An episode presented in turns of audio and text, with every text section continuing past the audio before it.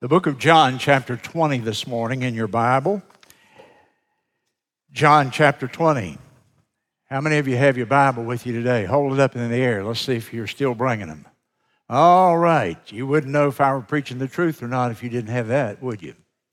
So, John chapter 20 today in the Bible. A wonderful passage here dealing with the resurrection day. And I've entitled it, We Are All Missionaries. We're all missionaries. In chapter 20, and we will begin reading in verse 19. Stand with me, if you will, please, as we read God's word together.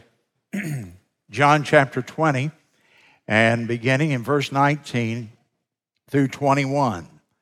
Then the same day at evening, being the first day of the week, when the doors were shut, where the disciples were assembled for fear of the Jews, came Jesus. And he stood in the midst, and he said unto them, Peace be unto you. This is the first time that all of them had seen the Lord. And it was the evening, of course, of the resurrection. And when he had so said, verse 20, he showed unto them his hands and his side. And then were the disciples glad when they saw the Lord. And we're always glad when we see him, are we not? And in verse 21, then said Jesus unto them, Peace be unto you. Here's the text for we're all missionaries.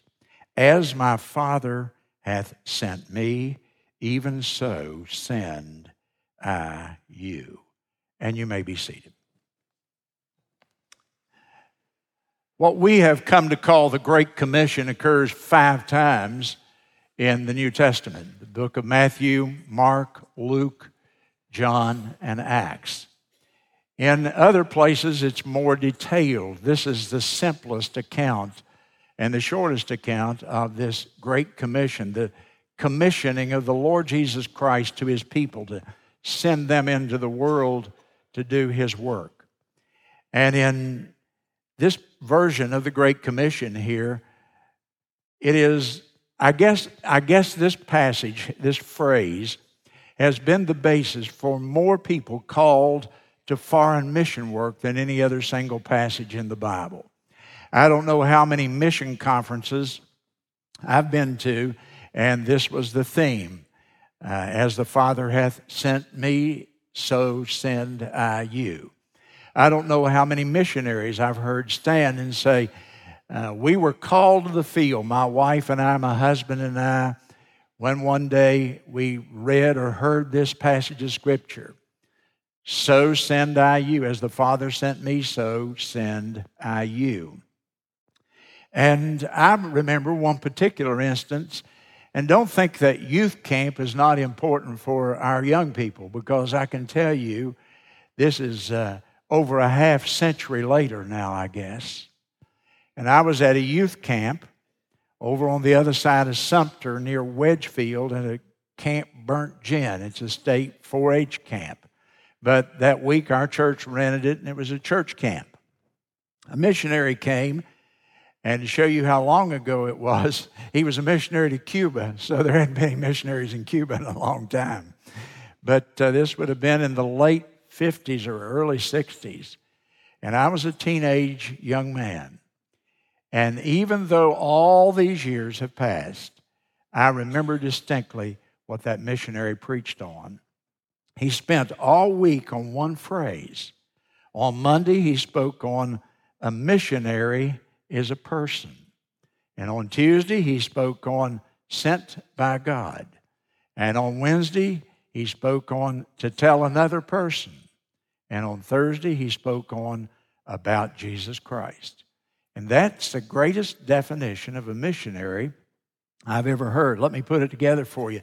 A missionary is a person sent by God, God sent, sent as Jesus was sent, to tell another person about Jesus Christ. We complicate things so often. That's really all a missionary is a person sent by God to tell somebody else about Jesus Christ. So today, with me, I want you to take about three little points home with you in your mind. Number one, a missionary is a person on a mission. A missionary is a person on a mission. That's almost redundant. That's almost an insult to your intelligence, isn't it? But I have to make the point. A missionary is on a mission. That's the root of the word. He is one called and one sent. Now, have you ever thought about how a missionary begins their ministry and how they do what they do in their life's work? First thing, they get a plane from America today. I don't think anybody still uses the ships anymore. And they fly over to a foreign country. They go to the east or the west, the north or the south, but it's another country.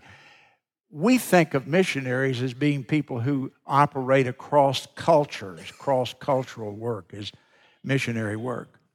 They finally arrive at the airport after a long flight and they have their bags They've probably brought extra bags because they have every possession that they have. They have their family. And they are standing there on the curb. They may not know one single person in that whole nation. And so they call for a cab or a bus or some a taxi, something, and they find them a hotel. They've got to have some place to spend the night above everything. And so they go and they find some place to stay for a day or two. And then the first order of business would be we've got to find somewhere to live. Well, in the taxi, they met a taxi driver. And if they're already on mission, they're thinking this guy might be a prospect for the gospel of Jesus Christ. And they might write his name down. And they go to a realtor's office or to somebody that might have the ability to rent them a home or an apartment, some place to stay, at least temporarily, until they can find a more permanent home. And again, they meet a person.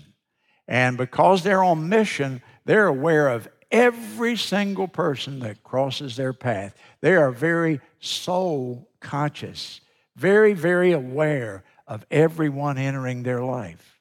And then, after they have rented a place, they have to turn on the power and they have to turn on the water and they go to the offices of those places and they meet people.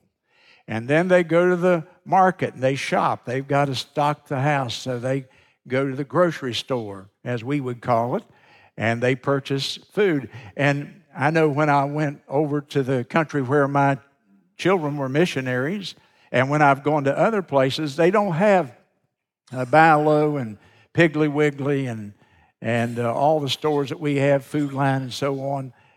You don't go in a big shopping center. You actually go to markets where they have, you know, uh, so you meet somebody who sells you the meat. And then you meet somebody else and they sell you the eggs. In fact, Grant Skelton wrote the other day and he said, One of the people we're praying for and trying to reach for the Lord is the egg lady.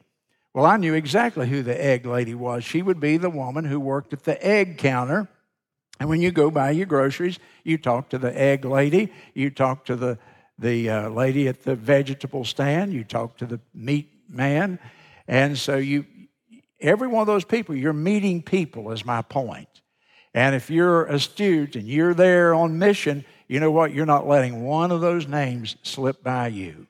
And you get in the taxi or the bus, and, and as you ride, they probably say to you something like this You're an American, why are you here? And you say to them, Well, I'm a missionary, I'm on mission. I have a specific objective in my mind of what I would like to do with my life. And you go, then you get settled in and you take the kids to a park, but you meet people. And you go to a restaurant to eat and you meet people and then uh, you have maybe some friends and you make some relationships, and we say, Why don't you come over to our house and we'll play uh, Monopoly tonight, or we'll do something, you know, we'll make cookies. And you get the names and you begin to cultivate those relationships. Everything you do is geared toward reaching people with the gospel. That's why you came. You're on mission. You have a specific task and you want to accomplish it. Why would you leave your home, your nation, your country, your friends, your church, everything that you have, your family back here in America? Why would you go over there if you didn't have something that was so absolutely compelling? That it just overwhelmed you and it obsessed you almost throughout your life. You want to reach people for Christ. That's why you're here. And you don't reach them in masses, you reach them one, one at a time. In, in truth, there is no mass evangelism. People have to come to Christ one on one, they have to come individually and receive Him as their Savior. And so, wherever this missionary goes, he or she is conscious, they're aware of the people around them. And what they learn is you use the normal relationships of life family, relatives, friends, work associates, neighbors, customers, vendors, whatever you do, use the normal relationships of life and you share the gospel and work with those people. You invite them into your life. You play games with them. You eat with them. You go to restaurants with them. You watch sports with them. You drink coffee with them. But everywhere in your life, you're focused on other people because you believe that Christ died for their sins and you're there to tell them about it. And in time, some of them come to Christ. And a missionary understands that if we don't have a church, why, they're going to fall away, they're going to wither, they're going to be lost to the cause of Christ. So the missionary usually plants a church and he baptizes people and he establishes them in the faith. He helps them grow, he gives them discipleship training and resources. And he gets them to come there and hear him preach the word because he's interested in developing in them into spiritual maturity in their life. And really, what that missionary is doing, I hope you figured it out now. He, what he does is no different than what we do. He goes to the store, he goes to a park, he goes to a restaurant, he takes his children to school, he goes and shops, whatever he does is really no different than what we do here in America, except that the missionary understands I am on a mission. I am on a mission. I have a reason to be here. I have a specific objective in my mind. Now, in that sense, all of us are missionaries. We're all missionaries. Look at chapter 20 of the book of John again in verse number 21. Did Jesus say, now this is just for people who decide to go across to another country or another culture? No, he didn't say that. He obviously, speaking to his disciples, included everyone. As the Father sent me from heaven to this earth, so send I you. You are sent on the same mission that I'm sent on. You're sent by the same Heavenly Father that sent me. So send I you. So I would say that John 20 and 21 is every single Christian's call to missionary service. I want to say to you today, nobody's ever told you this perhaps, you are a missionary. You're in the midst of a lost and dying culture. And that culture is dark and it needs light. And that culture around you is controlled by Satan and sin and evil. And you don't have to go very far to find it, do you? And that God has placed you where you are, if assuming you're in his will in any degree, God has put you there on mission to be a missionary. I preached at a church over near Augusta, Georgia, down in the country there, south of Augusta, uh, just on the South Carolina border there. And there was a sign over the door, and I never will forget it. This has been uh, 20 years ago or so, I guess. And it was a small, kind of a country church, and probably two or three hundred people there. But one door uh, into the into the auditorium, just one of those long rectangular auditoriums that you see. Over the door, there was a sign, and the whole time I was preaching, I could read it. It said, You are now leaving, or you are now entering the mission field. You're now entering the mission field. And it was right there where everybody walking out, when you exited, you would see it. The people, their back was to it, but when I was preaching, I saw it the whole time. You are now entering the mission field. And so whoever put it there understood the principle that I'm saying today that when we walk out the doors of this church, that is the mission field. See, we get confused. We have the idea that a, a, missionary is somebody supported by a church or a denomination or uh, some religious organization, and they pay their salary and they're full time workers for the Lord, and probably they went to seminary or Bible college or something. They had some preparation. And they go over there and they're missionaries, but we're not missionaries. We are just, we're supposed to pray for them and send them some money from the church's offering plate. But no, no, no, ladies and gentlemen. We're all missionaries. I'm a missionary. You're a missionary. There's nobody that doesn't have this call who is a saved person. So send I you. In our mission field, I did a little work on it this week to think about our mission field right here. We live in what is called the Pee Dee area of South Carolina, as you know the northeastern quadrant of the state of South Carolina. When I began to do the research, I thought nobody even knows what the Pee Dee is. Some places said it was nine counties, some said 10, some 11, some 12. So it depends on whether you want to include Sumter and, uh, and uh, some of these other outlying areas in it, but the Pee Dee area is the, the northeastern quadrant. And I figured it on the minimum of about nine counties here. And here's some demographics to tell you about our mission field. When I came here in 1970, 1969, the last two months of it, but the 1970 census said Florence County had 89,636 people living in it, the whole county. And the city had 25,900 people in the city limits of Florence. And then in 2015 now, the area has grown by over 50%. And the 2015 survey said that Florence County has 138,900 people living in it.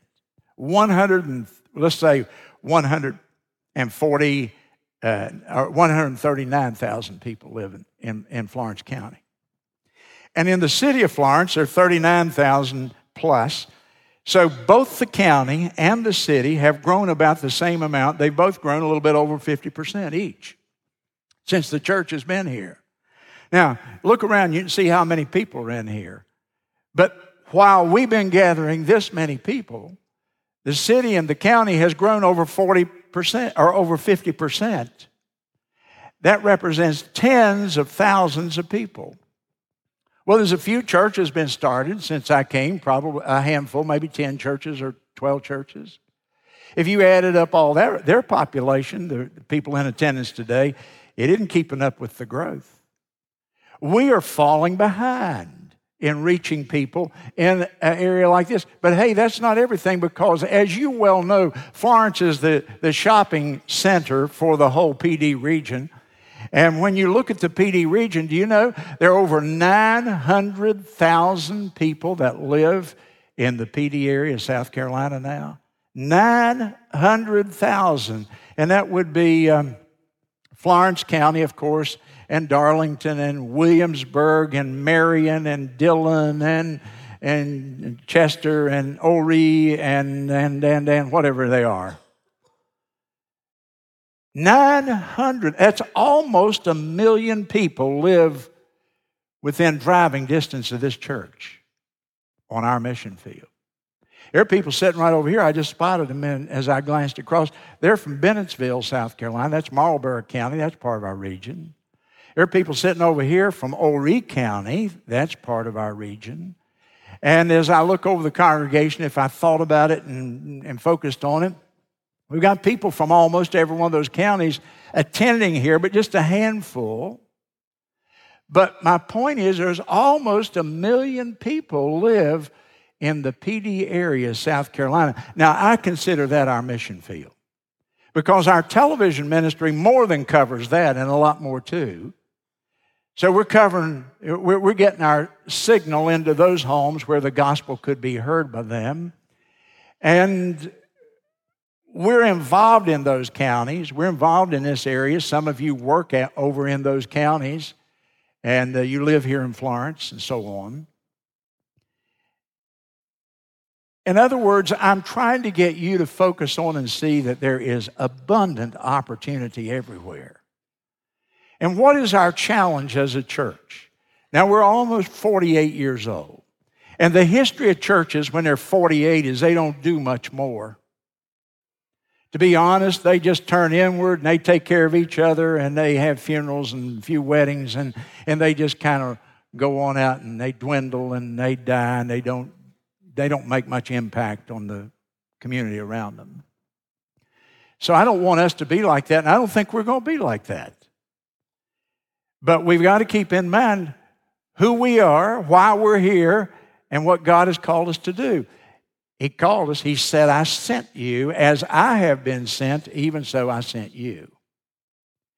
And there's a million people, almost 900,000 people living in your area that you can impact and touch those people. They're not all going to come to church here. But here's what I do believe I believe every person on this planet deserves a fair hearing of the gospel of Jesus Christ. Every person on the planet deserves a fair hearing. And when I say fair hearing, I mean they deserve the opportunity for somebody to sit down and give them a clear, simple, understandable explanation of the gospel of Jesus Christ. And so that's our challenge today. In other words, our challenge is to share the gospel with 900,000 people that live within driving distance, or for the most part, of this church.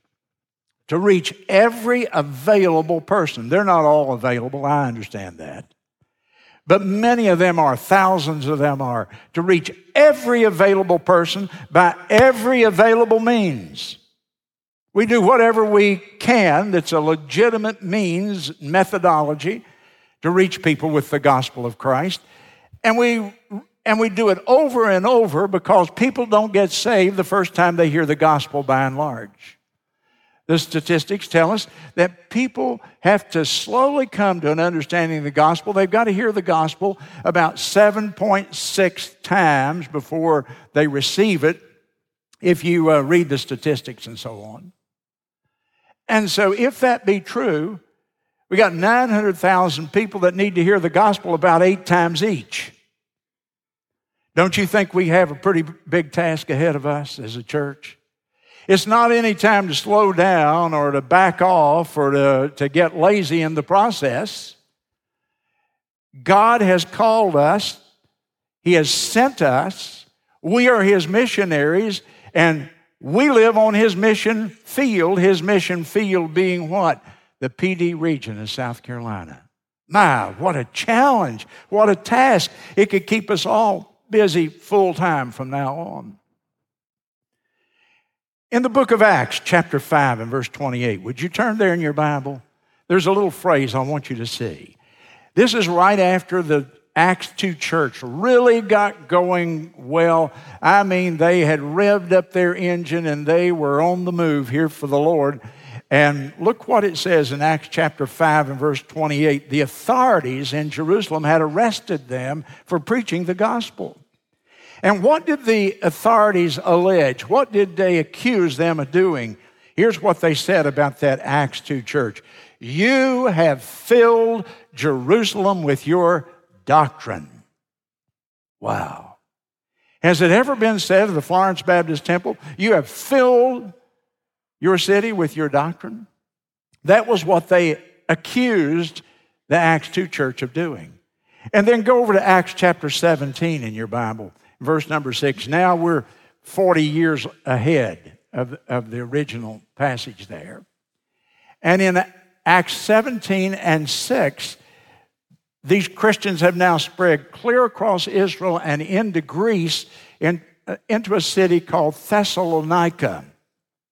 And when they arrive in Thessalonica, what did some people there say about these first century Christians? These that have turned the world upside down have come here also. Man, I like that. These guys, we've been hearing about them, and they've been preaching the gospel, and the Lord's been using them, and they are turning their, their society upside down, and now they're here. Wouldn't it be wonderful if you'd hear accusations like that about the Florence Baptist Temple? You see, what was it that turned the world upside down?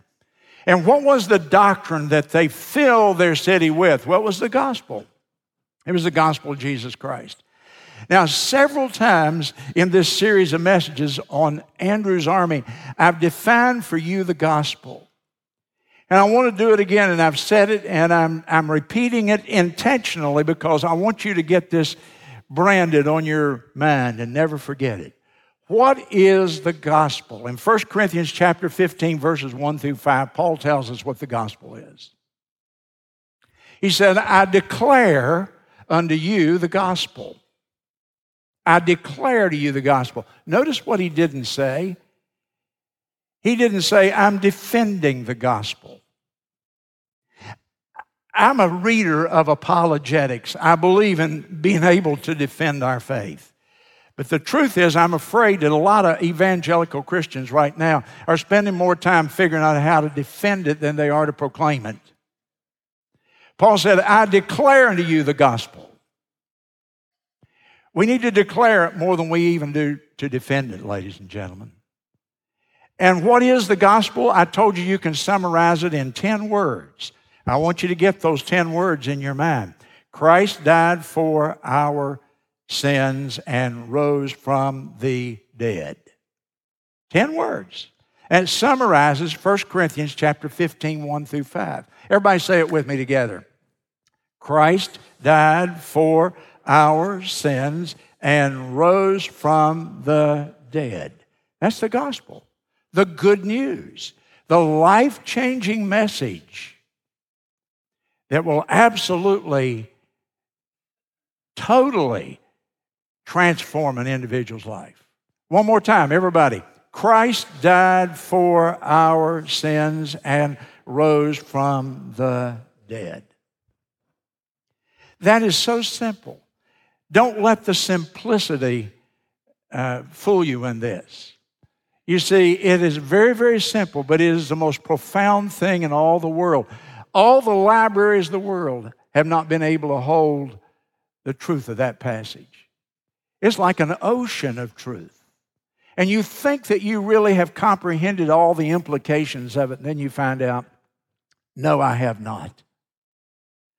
That God became a man in the person of Jesus. Amazing. Amazing that he would even care and that he sent the Lord Jesus and he lived here among us for 33 years. He lived a sinless life, a perfect life. He never said one wrong word, never said one, never had one wrong evil thought. He did nothing but good, and yet men crucified him. And when he died, he died for our sins. Oh, what a song that was that Sue sung. I believe that's the first time she sung that song. There's the gospel in that song. The, how God cared and He came, and the blood of Jesus Christ was shed for our sins. Do you know what the Bible says about Jesus Christ dying for our sins? It's such an important thing. It says in 1 John 2 2, he is the propitiation for our sins. Propitiation means the sacrifice or the satisfaction. Our sins had offended God, who is a just and holy God. And Jesus' death on the cross was to satisfy the justice of God, to balance the books, to pay the penalty. He is the propitiation for our sins. But listen to this and not for our sins only. Are you listening? But for the sins of the whole world. That's for the other 900,000 people in the Pee Dee area. The drug addict, the immoral person, the guy with a filthy mouth, the hypocrite Christian, the person who's cruel, vulgar, the person who is moral and self righteous and depending on his good life to get him to heaven. The rich and the poor and the educated and the grade school dropout. The little child, the youth in the midst of their vigor, and the old man in the nursing home. He died for our sins, but He died for the sins of the whole world. There's nobody beyond His grace, nobody for whom He did not die. Comprehend that, church. Get hold of that. You never will meet anybody that's the wrong person to witness to because He died for their sins. Every one of us. John 129. John introduced him, the Lamb of God who takes away what? The sins of the world. If we can get hold of that, Jesus died for every person in the Dee. We tend to think about that and apply that to China and Latin America, but he died for us right here. And then every time the New Testament, when it mentions the death of Christ, almost it mentions the resurrection of Christ. Because if he had not arose, it would mean that God didn't accept his payment. But God accepted his sacrifice. Sin is now paid for, says God, on the day of the crucifixion. The price has been paid, and now God raises him from the dead to demonstrate that eternal life is in his Son, that the penalty of sin has now been paid. And in the book of Acts, turn there with me, chapter 10. Acts chapter 10. This is an old verse that I just sort of rediscovered here, and it's been a blessing to me as I've studied recently. In the book of Acts, chapter 10, in verse number 43, talking about the Lord Jesus, to him give all the prophets witness that through his name, now here it is, catch it, whosoever believeth in him shall receive remission of sins. Doesn't say whosoever believeth in him and is baptized or joins a church. It doesn't say who believes in him and lives a good moral life. Whosoever believeth in him shall receive remission, payment for their sins. Their sins are paid for.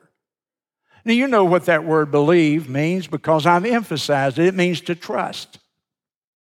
Just as I trust the chair, I used the illustration a week or two ago. Just as I trust the chair to hold me up, I trust in the blood of Jesus Christ to remit my sins. And when I fully and completely do that, he not only cleanses me of my sin, but the Holy Spirit comes in and lives within me and creates eternal life as a gift, a free gift that He gives to us.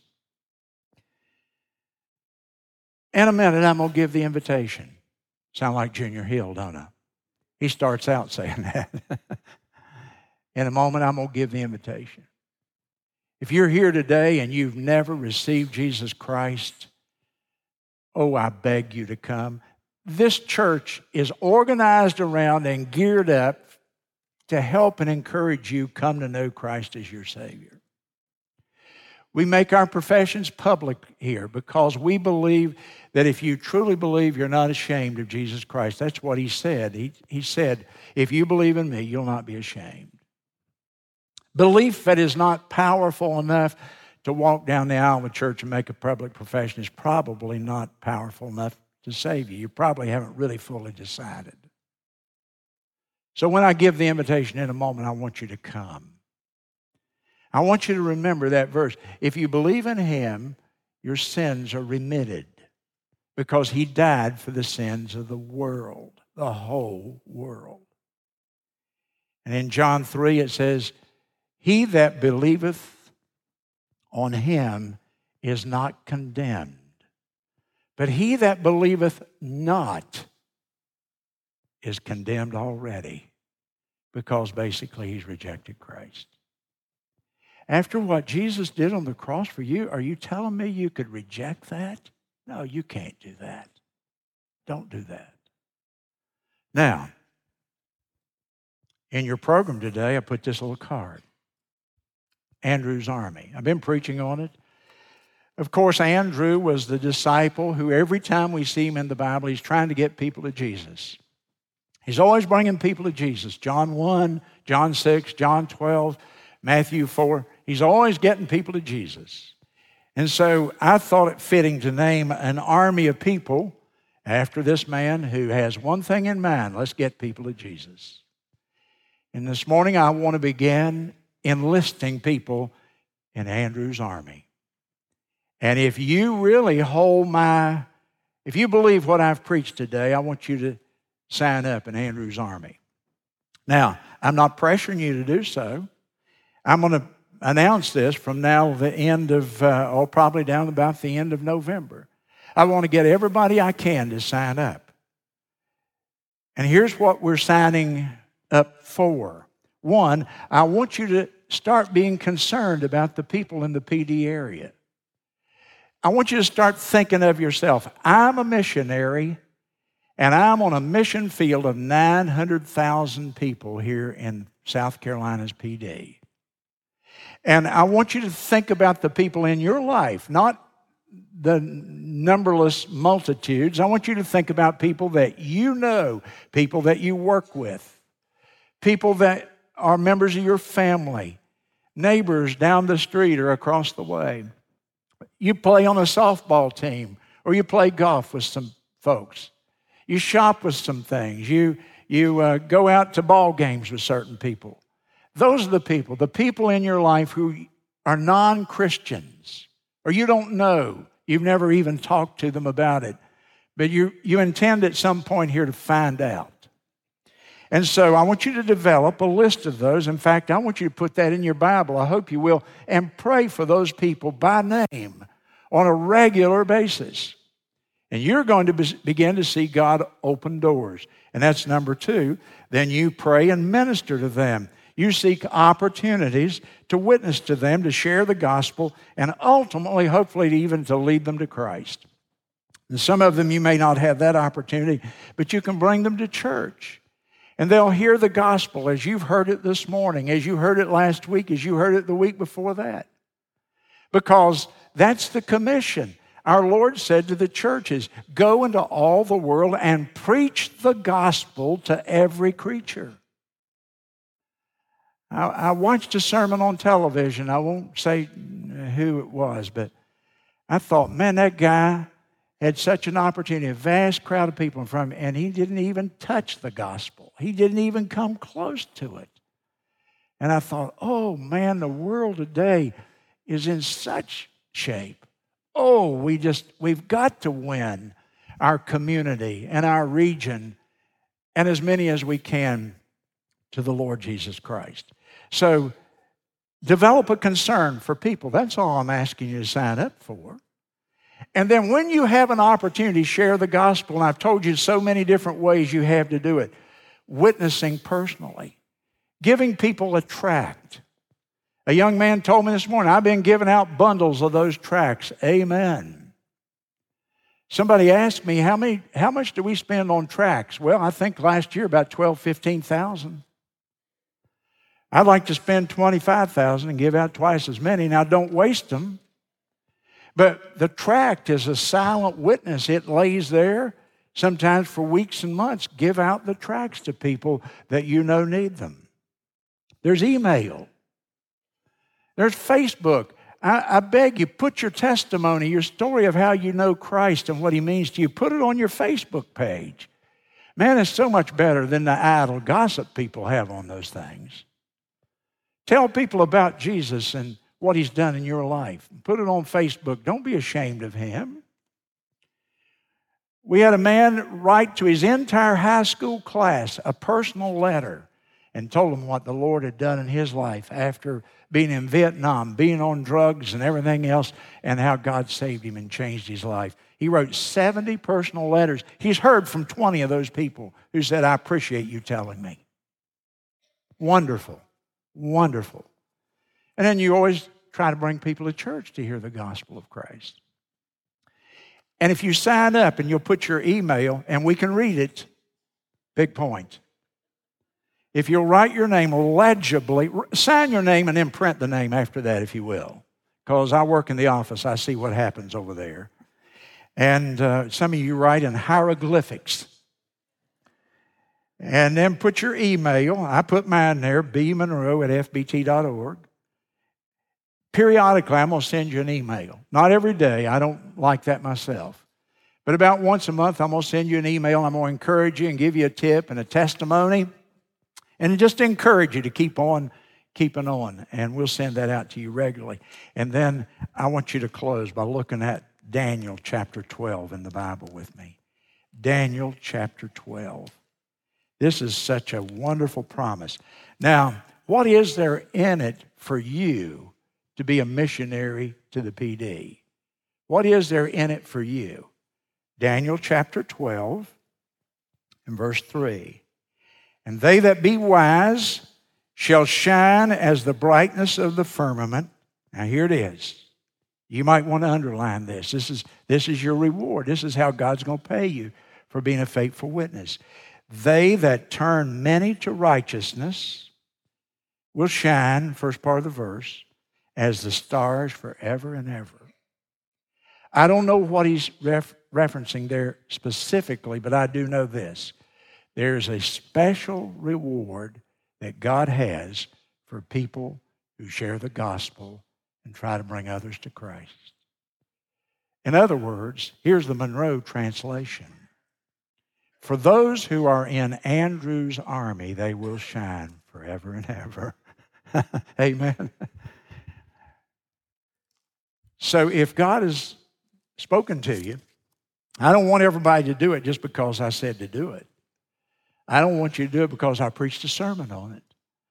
But I want to help you keep a constant awareness in your life that people need Christ and you have the gospel and you're a missionary. You're a person sent by God to tell another person about Jesus Christ. Stand to your feet with me, if you will, please.